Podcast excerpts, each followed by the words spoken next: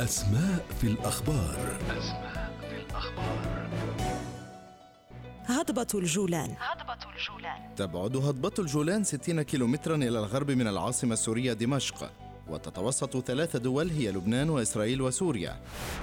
تصل مساحتها إلى 1800 كيلومتر مربع بينما يبلغ متوسط ارتفاعها ما يقارب ألف متر عن سطح البحر.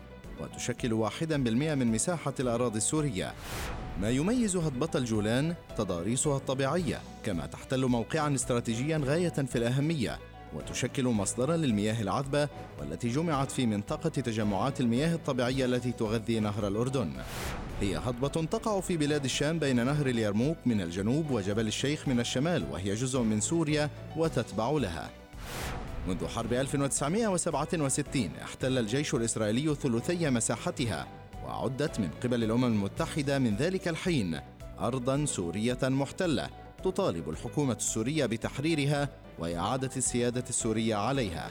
في الخامس والعشرين من مارس 2019 وقع الرئيس الأمريكي دونالد ترامب مرسوما أعلن فيه سيادة إسرائيل على هضبة الجولان ما أثار حفيظة الحكومة السورية وبعض الدول العربية التي نددت بالقرار.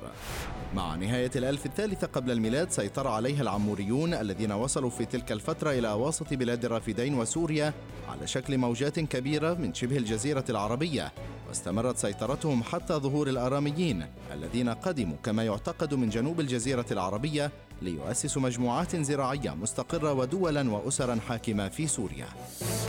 أسماء في الأخبار. أسماء في الأخبار.